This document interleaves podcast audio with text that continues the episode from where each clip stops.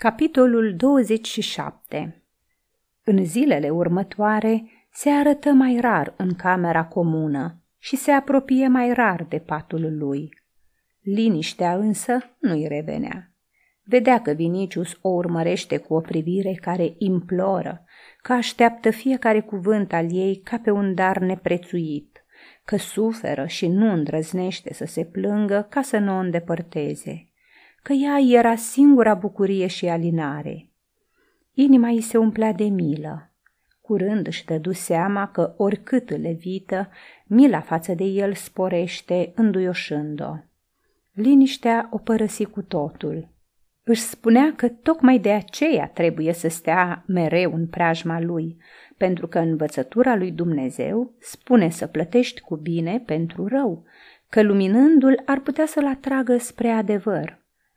Conștiința însă îi șoptea că se minte singură, că nu atrage spre el decât dragostea și farmecul lui. Frământându-se astfel, nu-și putea găsi liniștea. I se părea că o învăluie niște mreje viclene și zbătându-se să scape, ele se strâng tot mai mult în jurul ei. Nu putea să nu recunoască față de sine că chipul lui văzut zilnic devenea tot mai necesar – Vocea lui îi suna tot mai drag în ureche și că trebuie să se împotrivească din toate puterile dorinței de a sta lângă patul lui. Când se apropia de el și chipul lui se lumina, se bucura și ea. Într-o zi, observă urme de lacrimi pe genele lui și pentru prima dată în viață îi străfulgeră prin minte că ar putea să soarbă lacrimile sărutându-l. Speriată de un gând atât de îndrăzneț, rușinată, disprețuindu-se, plânse toată noaptea. Iar el era răbdător, de parcă ar fi făcut vreun jurământ. Uneori, ochii îi mai scăpărau de enervare sau de mânie, dar pe loc își frâna pornirile și se uita la ea neliniștit, cerându-și iertare parcă, înduioșând-o și mai mult. Niciodată nu se gândise că ar putea să fie iubită atât de mult. Gândindu-se acum, se simțea vinovată, dar și fericită. Vinicius se schimbase într-adevăr. Discutând cu Glaucus, nu mai era atât de arogant.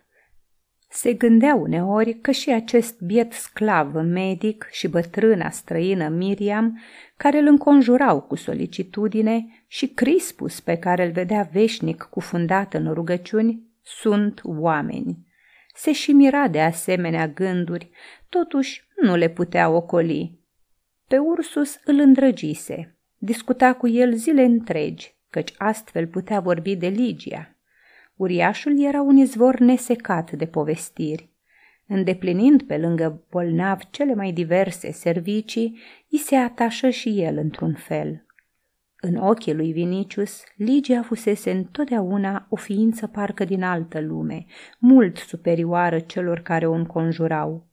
Totuși, privindu-i mai de aproape pe oamenii simpli și săraci, ceea ce nu făcuse niciodată până acum, descoperi la dânsii calități demne de atenție, a căror existență nici măcar nu o bănuise.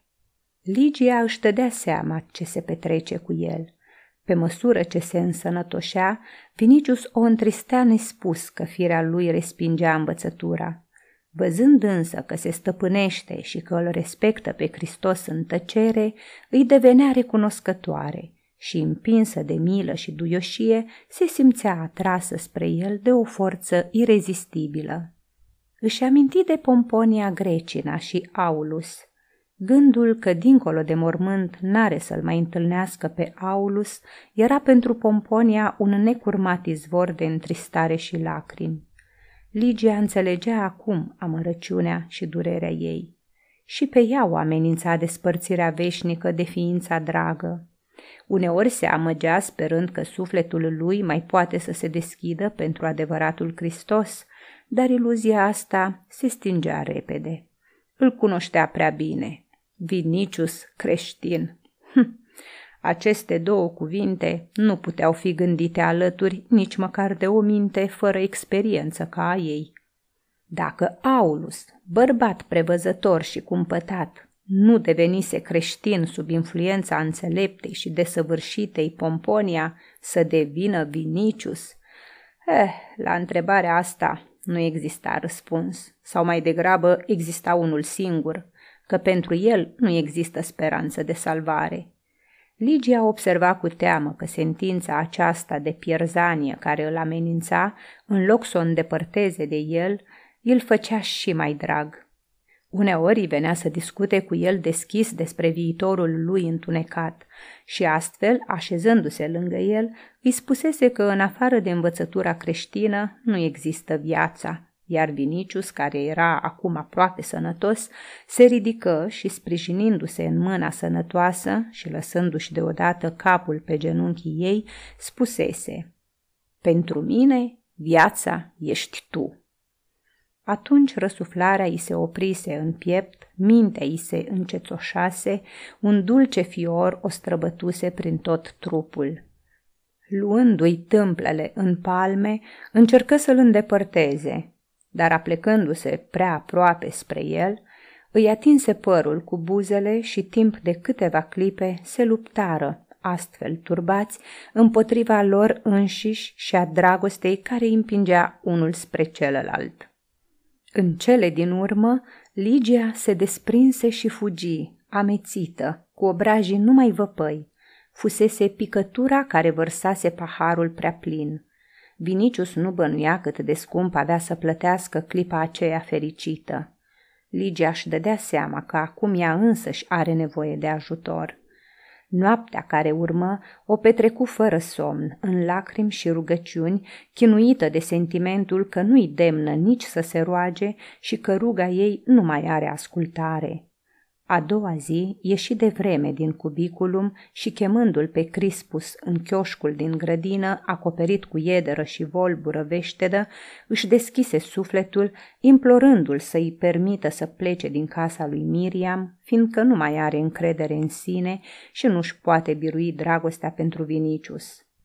Crispus, un bătrân aspru, veșnic stăpânit de exaltare religioasă, aprobă dorința ei de a părăsi casa lui Miriam, însă nu găsi cuvinte de iertare pentru dragostea ei, care după convingerea lui era păcătoasă.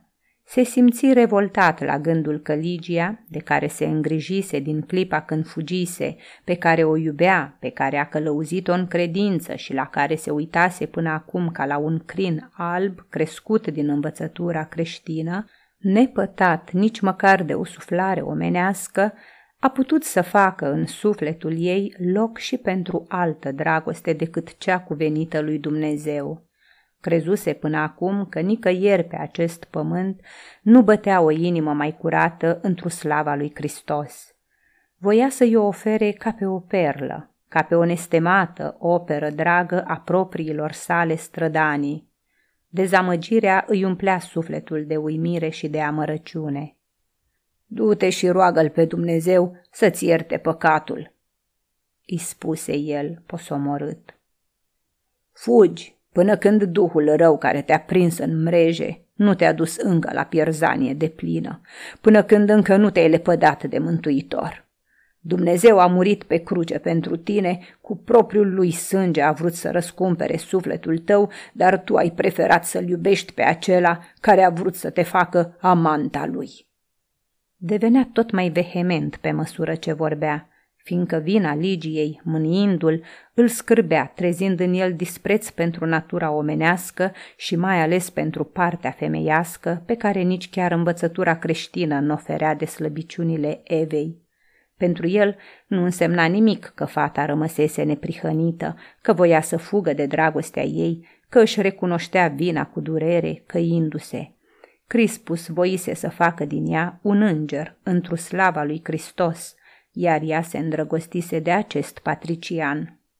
Eu uh, îmi ofer caprinos lui amărăciunea și durerea mea, spuse el. Dar tu l-ai dezamăgit și pe mântuitor, căci ai coborât într-o mocirlă urât mirositoare care ți-a otrăvit sufletul. L-ai fi putut închina lui Hristos ca pe un vas de preț, spunându-i, Umple-l, Doamne, cu harul tău, dar ai preferat să-l oferi Duhului cel rău, Să te ierte Dumnezeu și să se îndure de tine, căci eu până când nu gonești șarpele, eu care te socoteam o aleasă... Amuți brusc, observând că nu erau singuri. Prin volbura veștedă și prin iedera verde și vara și iarna, zări doi oameni. Unul era Petru apostolul. Pe celălalt nu-l recunoscu imediat, căci o mantie dintr-o țesătură groasă, mițoasă, numită cilicium, îi acoperea o parte a feței. În prima clipă, lui Crispus îi se păru că este Chilon. Auzind vocea ridicată a lui Crispus, cei doi intrară în chioșc și se așezară pe banca de piatră.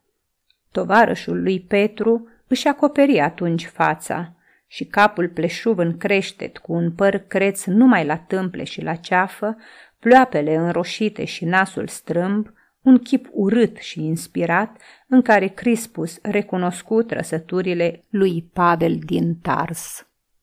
Ligia, căzând în genunchi, îmbrățișa deznădăjduită picioarele lui Petru și lipindu-și obrazul de faldurile mantiei lui, rămase așa în tăcere.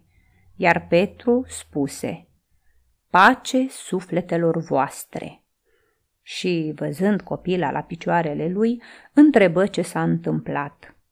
Crispus povesti tot ce-i mărturisise Ligia, dragostea ei păcătoasă, dorința ei de a fugi din casa lui Miriam și durerea lui că sufletul pe care voise să-l ofere lui Hristos, curat ca o lacrimă, se întinase cu un sentiment pământesc pentru un părtaș la toate crimele strigătoare la cer ale păgănătății.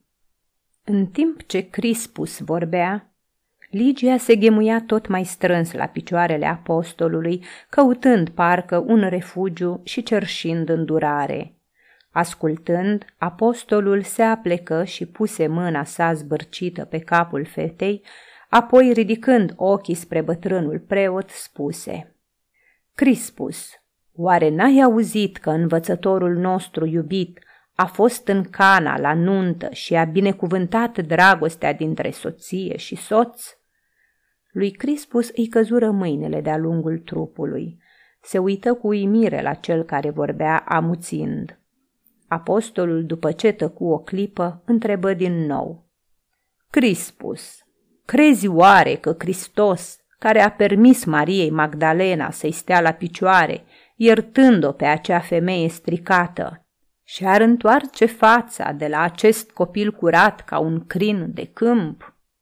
Ligia izbucni într-un plâns cu sughițuri, înțelegând că nu zadarnic căutase un refugiu la picioarele lui Petru.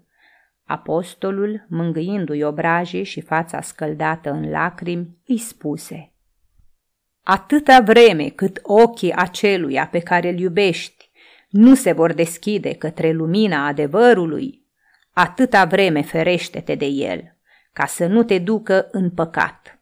Roagă-te însă pentru sufletul lui.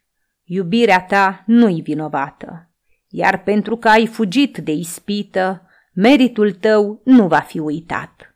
Nu te necăji și nu plânge. Harul Mântuitorului nu te-a părăsit. Rugăciunile tale vor fi ascultate, iar după tristețe vor veni zile de veselie. Vorbind așa, își așeză mâinile pe creștetul ei și ridicând ochii spre cer, o binecuvântă. Pe fața lui strălucea o bunătate suprapământească. Crispus, căindu-se, spuse umilit. Am păcătuit împotriva milostivirii, dar am crezut că permițând să pătrundă în inima ei o iubire pământească, s-a lepădat de Hristos. Petru răspunse, De trei ori m-am lepădat de el și totuși m-a iertat și mi-a poruncit să pasc turma lui. Și pentru faptul, uh, încheie Crispus, că Vinicius este curtean? Hristos a înmuiat și inimi mai tari, răspunse Petru.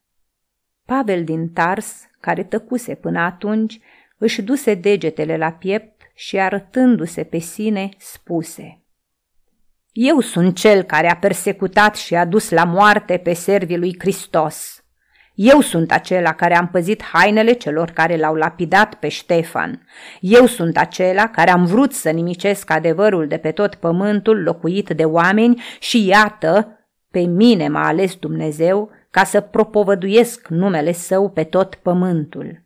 Am propovăduit în Iudeea, în Grecia, pe insule și în orașul acesta nelegiuit, când am locuit în el pentru prima dată într-o temniță. Iar acum, când m-a chemat Petru, mai marele meu, intru în casa aceasta ca să arunc semințe pe pământul acesta pietros pe care Domnul îl va face roditor ca să dea roade bogate. Și se ridică.